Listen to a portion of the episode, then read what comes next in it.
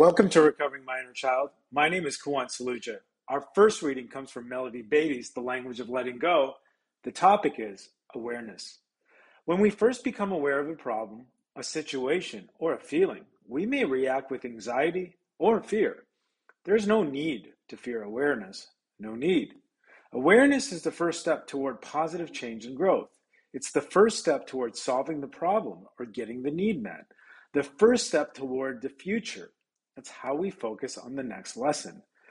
Awareness is how life, the universe, and our higher power get our attention and prepare us for change. The process of becoming changed begins with awareness. Awareness, acceptance, and change. That's the cycle. I love that. Awareness, acceptance, and change. We can accept the temporary discomfort from awareness because that's how we're moved to a better place. We can accept the temporary discomfort because we can trust God and ourselves. It's probably something that recovery's kind of given me that gift that we can trust both God and ourselves. Today, I will be grateful for any awareness I encounter. I will display gratitude, peace, and dignity when life gets my attention. I will remember that it's okay to accept the temporary discomfort from awareness because I can trust that it's my higher power moving me forward. And the next reading also comes from Melody Beattie's The Language of Letting Go. Uh, shorter passages today. And the topic is surrender. Surrender means saying, okay, God, I'll do whatever you want. Eesh. Faith in the God of a recovery means we trust that eventually we'll like doing that. Today, just for today, right? I will surrender to my higher power.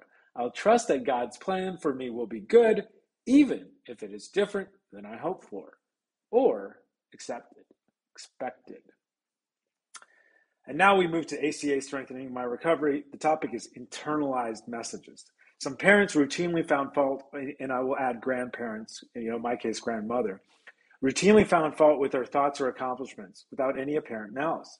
If asked, the parent or caregiver would tell you that they meant well. Uh, this is when Alice Miller is talking about for your own good or constructive criticism.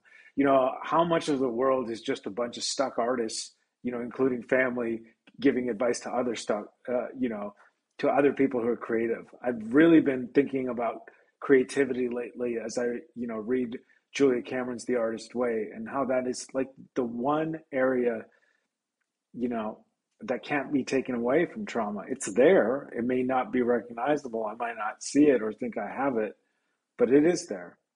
Back to the reading. We felt as if we couldn't do anything right because we couldn't.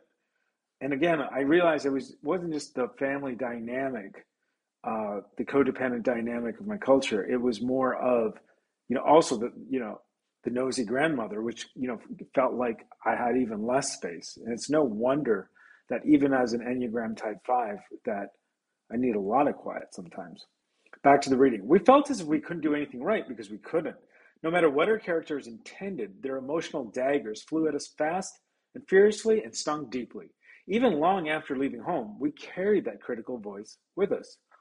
Only now it was internalized. We told ourselves we were being babies, that we were overreacting, that no one meant us harm. That's why I just really love ACA when I came there because there's plenty of, you know, quote unquote sponsors or old timers who, you know, unintentionally, you know, come off as versions of the authority figures in our family. Back to the reading. All our concerns were only in our heads. We just needed to toughen up and stop taking everything so seriously. You know, lionizing the struggle, internalizing these the martyrdom. You know, Internalizing these messages for so long left us unable to claim our birthright of serenity, which would allow us to face life's challenges in an adult way. In ACA, we eventually turn around to face ourselves and our past. When we finish step five, a burden is lifted. We can see where we came from, who we truly are, and who we can be. We're grateful that we have begun to question the voices inside as we dialogue with and challenge them. Yeah, and it's like, who gives a shit? What authority figures would think of my creativity. I think of myself, my inner child, my higher power, and as Julia Cameron would talk about the believing mirrors.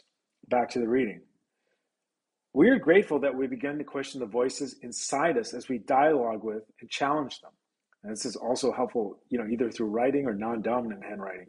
We no longer push these voices away, we invite them in and sit with them. We see our story unfold before us as we write and talk. We see the courageous little person who is faced with a childhood full of doubt and shame, and we have compassion for ourselves. We find our serenity.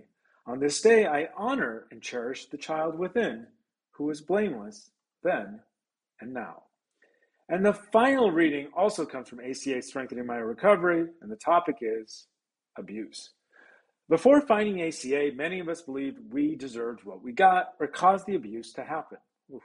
Or like we were responsible for rescuing a dysfunctional family system. This is an impossible task, and it's not something that money can buy. Back to the reading. An ACA at bottom may take various forms. We say to ourselves, I can't stand being alone with myself, or I hate myself. But if we analyze just these two statements, we can see they seem to speak of I and self as if they're two separate entities. And perhaps they are. The I is our essence, the soul that was placed in our body. The self in these negative feelings is only the person we think we are. The one who carries the past is anxious about the present and dreads the future. The false self is the creation of other people's words and deeds that cause us to hide our true self. This hiding takes many forms, from physically isolating to being emotionally unavailable to ourselves and others. And when it becomes too toxic, we begin to seek help in order to find a new way of living.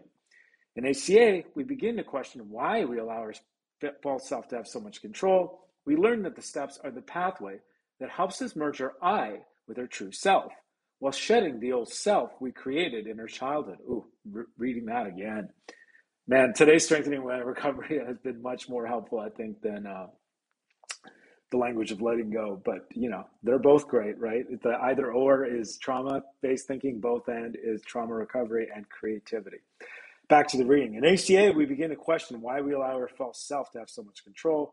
We learn that the steps are the pathway that helps us merge our I with our true self while shedding the old self we created in our childhood. Yes, the steps give me an honest look at what my default coping mechanisms were coming from a dysfunctional childhood, not defects. Look at the laundry list traits, but more importantly, gave me the ability to know that I had assets that which I could look anybody in the eye and know that these are my gifts and own them. And that's more of the true self. The false self is that compensating, that compulsive need to prove. ACA brings us the knowledge that we are all gifted human beings who did not deserve what we got as children. We gradually began to realize that we are more than good enough. On this day, I will recognize when my abusive false self is in control. This will then awaken my true self so I can celebrate the wonderful creation that I am. And that concludes today's readings, Thanksgiving edition of Recovering My Inner Child. Until next time, this is Kawan Saluja reminding myself to pause, because that's where God is, to rest when is appropriate, and to play